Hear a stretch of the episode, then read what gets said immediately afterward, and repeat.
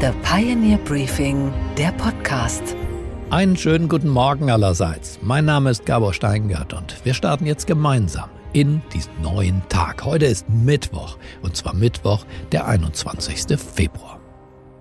Jeden Tag sterben in der Ukraine Menschen. Der Taurus, die Taurus ist deswegen wichtig, weil sie den Nachschub, russischen Nachschub zerstören kann, von den Gegenden aus, von dem die Ukraine weiß, wo die Russen äh, ihre Raketen abschieben. Und deswegen ist das einfach wichtig.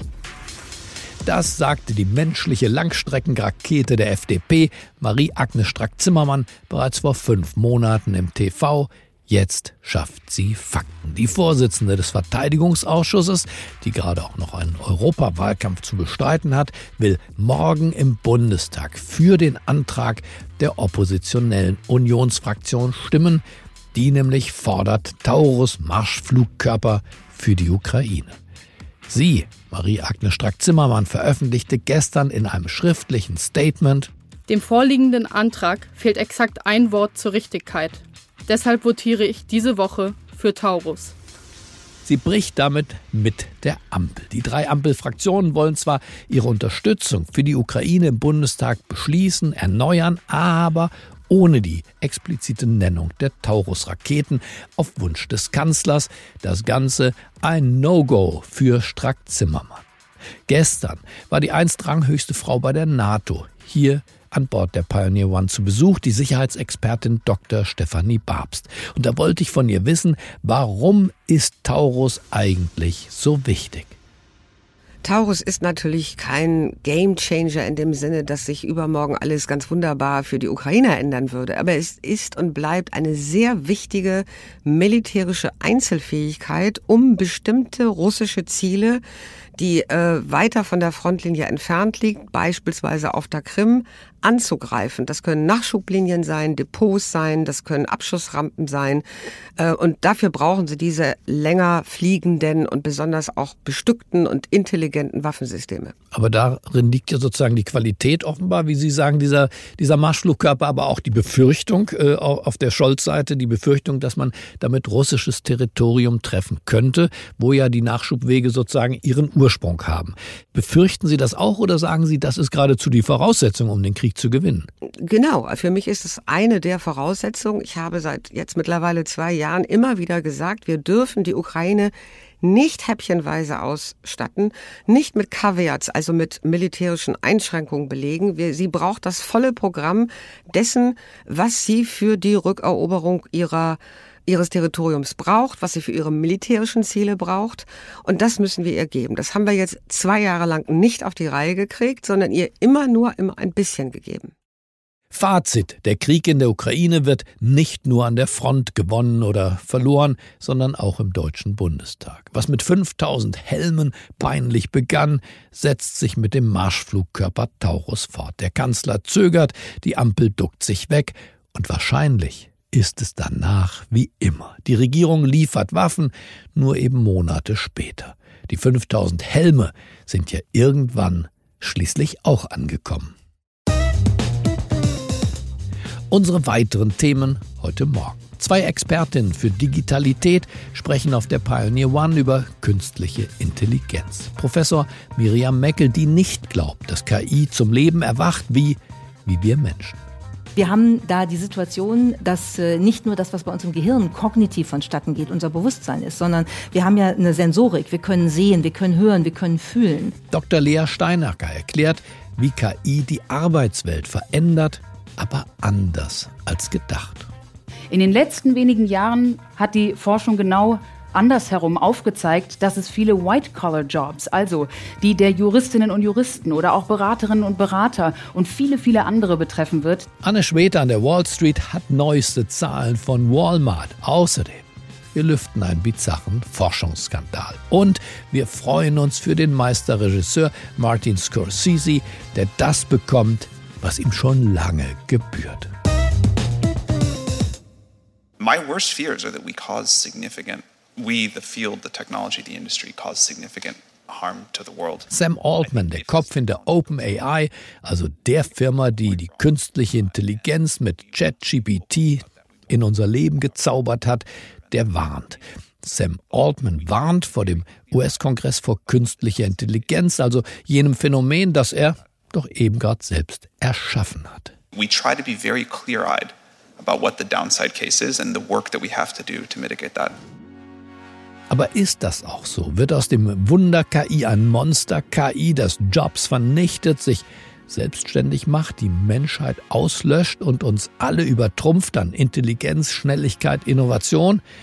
Oder wird einfach nur wieder alles besser und schöner und bequemer? Antworten gibt es heute Morgen von Miriam Meckel und von Lea Steinacker. Miriam Meckel ist Professorin für Kommunikationsmanagement an der Universität St. Gallen und Unternehmerin ist sie auch. Lea Steinacker ist promovierte Sozialwissenschaftlerin und ebenfalls Unternehmerin, denn beide betreiben das Weiterbildungsnetzwerk Ada Learning. Und gemeinsam haben sie ein Buch geschrieben. Der Titel Alles überall auf einmal, wie künstliche Intelligenz unsere Welt verändert und was wir gewinnen können. Die beiden waren auf der Pioneer One vor Publikum. Und dazu begrüßen wir ganz herzlich die Ehrengäste des heutigen Abends, Professor Miriam Meckel und Dr. Lea Steinacker. Kommt zu mir. Sie haben in einem kurzen Vortrag erklärt, in welchen Bereichen die künstliche Intelligenz wichtig wird, zum Beispiel in der politischen Kommunikation. Wir hören Miriam Meckel. Und das erste Thema ist deshalb interessant, auch weil wir im Jahr 2024 jetzt in einem Jahr uns befinden, wo mehr als die Hälfte der Weltbevölkerung wählt. Und äh, hier natürlich ganz spannende Entwicklungen zu sehen sind. Wir haben große Länder wie Russland, wie die USA, wie Indien, die wählen. Wir hatten schon eine Wahl in Taiwan Mitte Januar, wo eine enorme chinesische Desinformationskampagne, KI gestützt, auf Taiwan herniedergegangen ist, um die Wahl zu beeinflussen und die Wiedervereinigung von Taiwan mit China damit zu ermöglichen. Das hat nicht geklappt.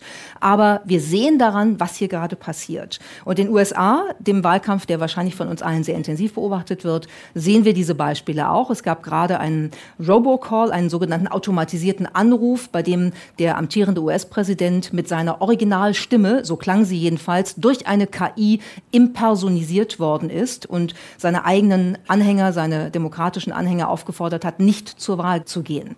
Ein Torpedo von der Gegnerseite und solche Dinge erleben wir gerade sehr stark. deshalb ist das Beispiel der Politik und der Demokratie sicher eins, wo wir bei KI genau hinschauen wollen. Dieses Thema ist eines, was wir in diesem Jahr verfolgen werden müssen, weil hier tatsächlich Entscheidungen fallen, die für die Demokratie und unsere aller Beteiligung an ihr sehr, sehr wichtig sind.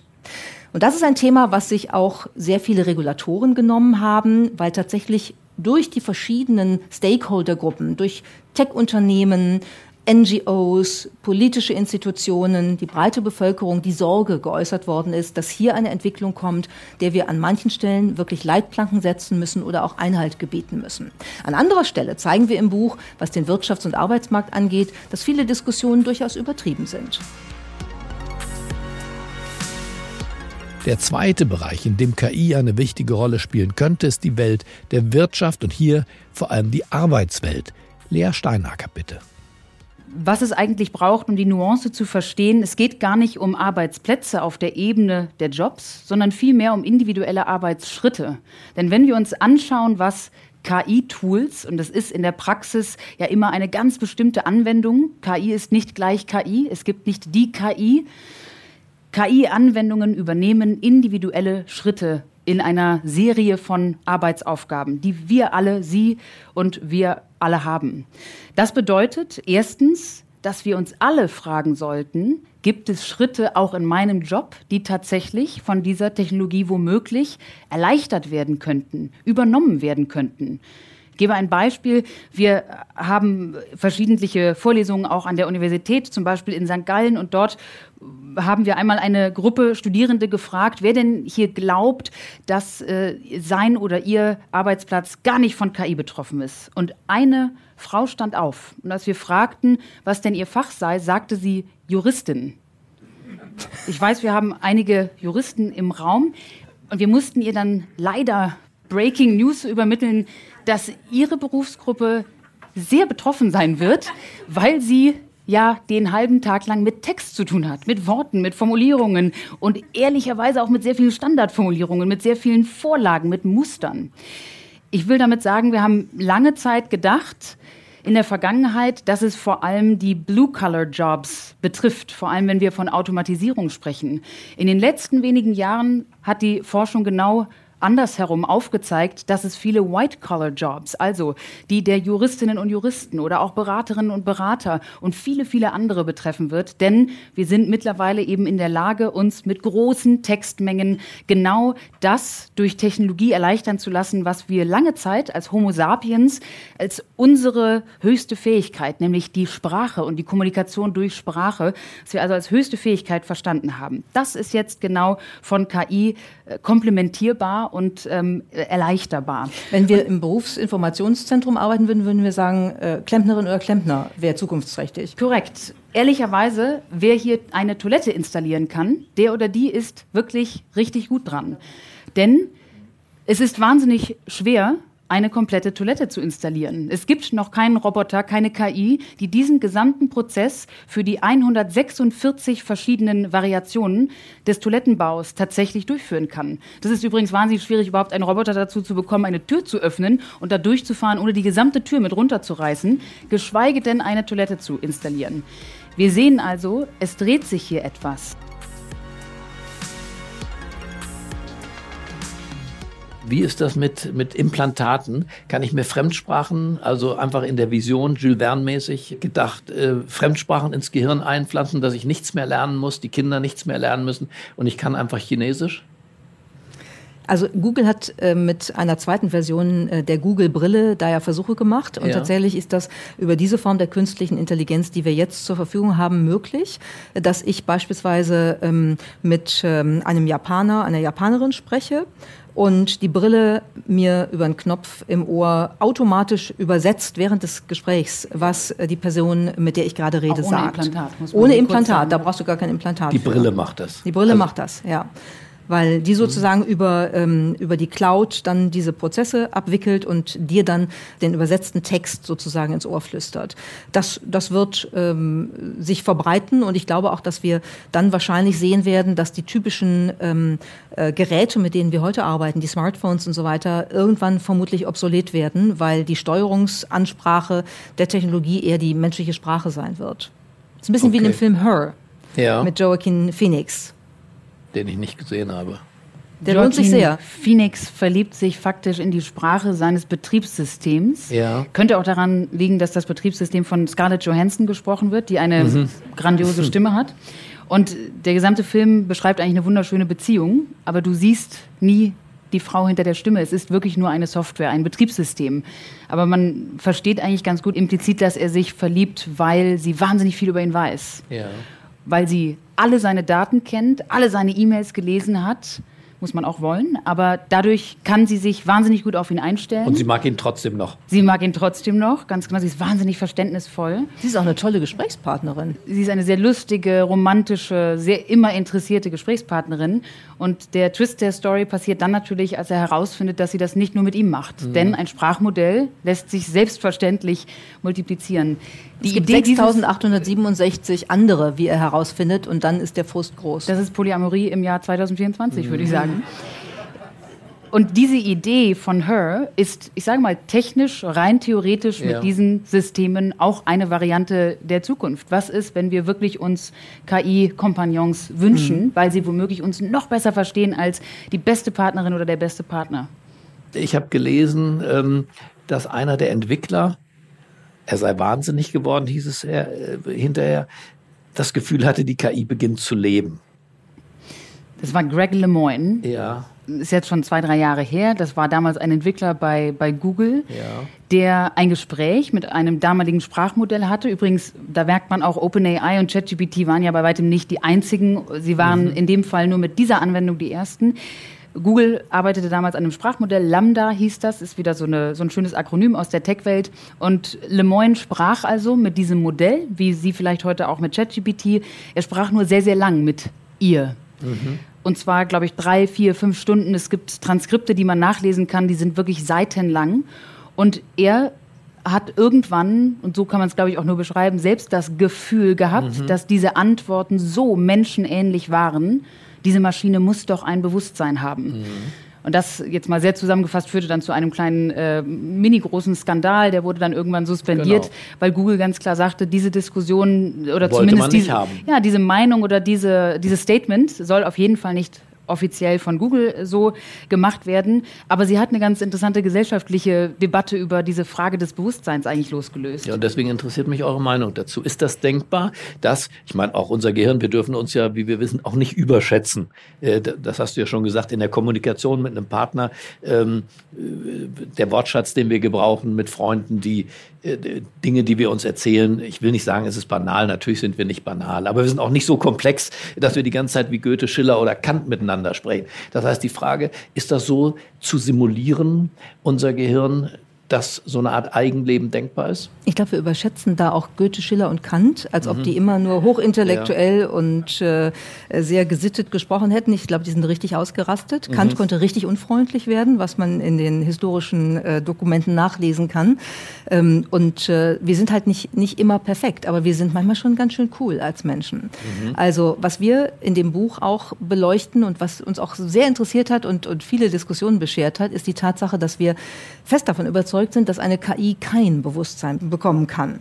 Und die Begründung dafür liegt darin, dass wir als Menschen eine sehr komplizierte Konstellationen von Elementen haben, die das Bewusstsein hervorbringen. Also erstens, wir haben jemanden als Experten im Publikum, der sehr viel besser sagen kann, was mit dem Bewusstsein los ist als wir, aber ich versuche es zu beschreiben. Ähm, wir haben da die Situation, dass äh, nicht nur das, was bei uns im Gehirn kognitiv vonstatten geht, unser Bewusstsein ist, sondern wir haben ja eine Sensorik. Wir können sehen, wir können hören, wir können fühlen. Wir bewegen uns mit einem physischen Körper durch den Raum. Und diese Gesamtheit der Erfahrungen in Verbindung mit den Hormonen, mit den Neurotransmittern, mit Stoffen, die Glücksgefühle in uns auslösen können und so, ist das eine Konstellation von Dimensionen, die eine andere äh, Form von, von Bewusstseinsexistenz mit sich bringt, die eine KI unserer Meinung nach, selbst wenn wir sie in einen Roboter stopfen, der irgendwie äh, mit, äh, mit Gesichtserkennung aufnehmen kann und der irgendwie akustisch Toilette installiert zum Beispiel. Ähm, eine Toilette installiert, das, das kann man nicht vergleichen und deshalb äh, ist diese Diskussion, glaube ich, eine sehr irreführende. Die ist interessant intellektuell, aber sie führt uns mhm. nicht dahin, mit künstlicher Intelligenz besser umgehen zu können.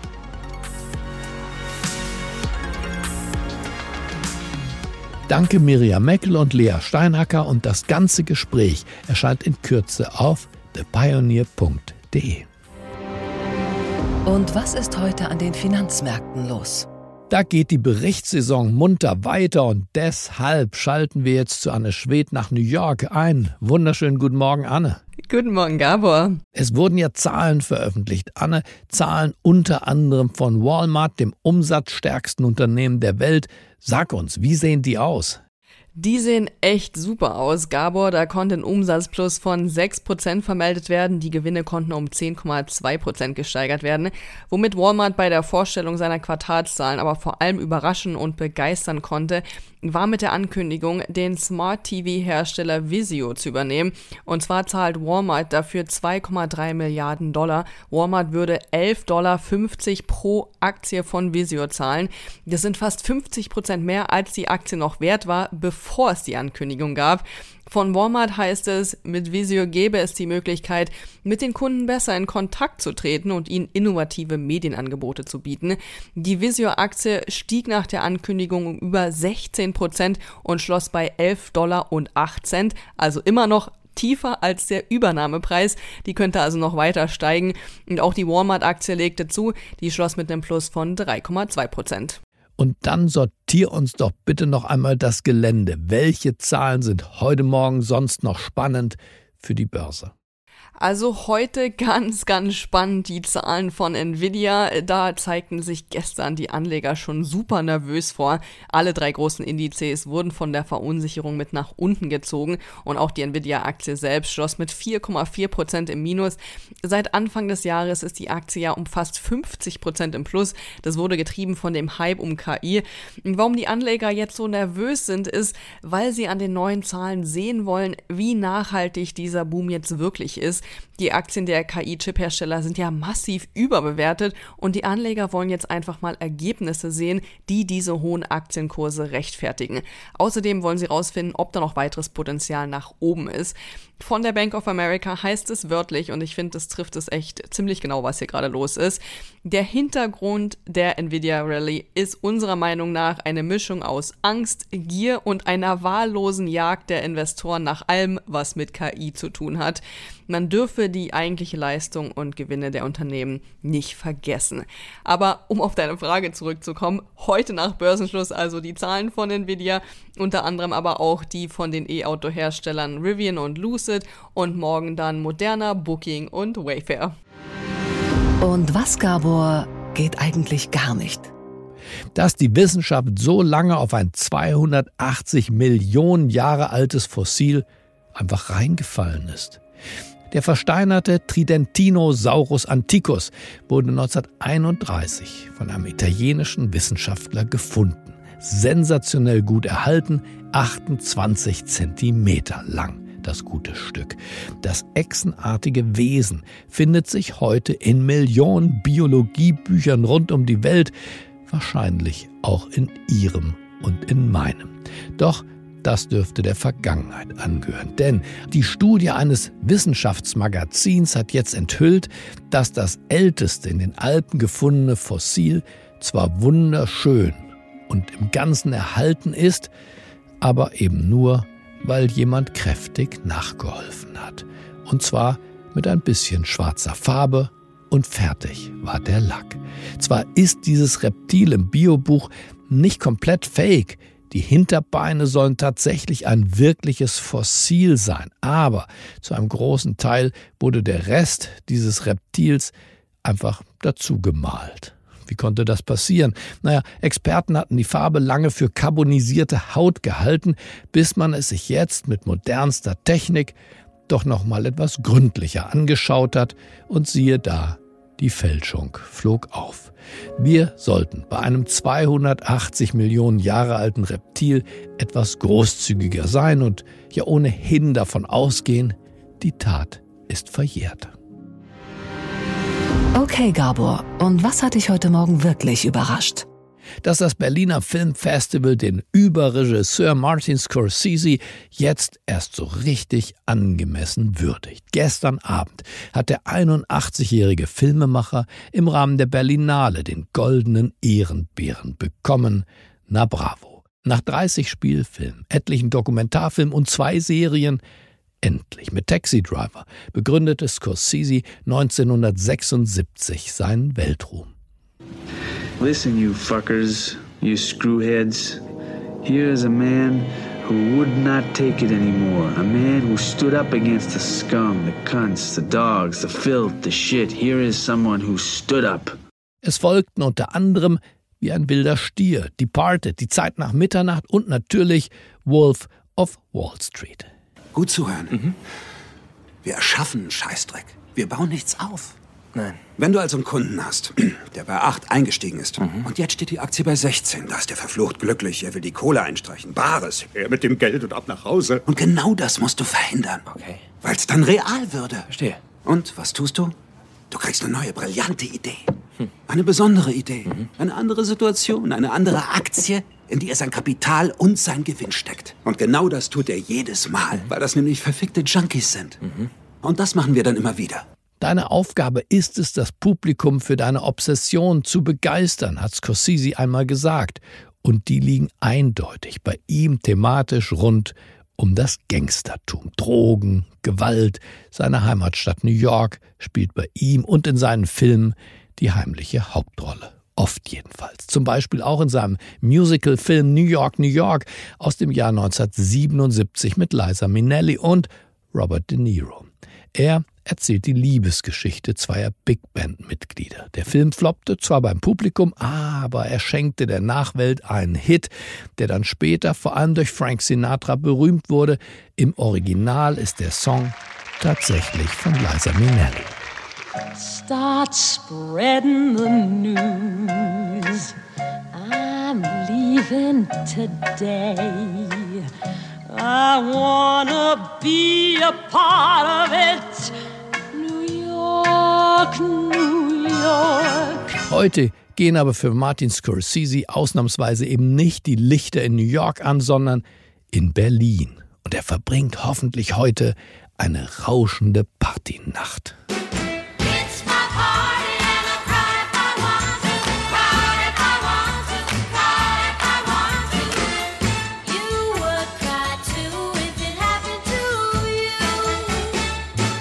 Ich wünsche Ihnen einen schwungvollen Start in diesen neuen Tag. Bleiben Sie mir gewogen, es grüßt Sie auf das Herzlichste, Ihr Gabor Steingart.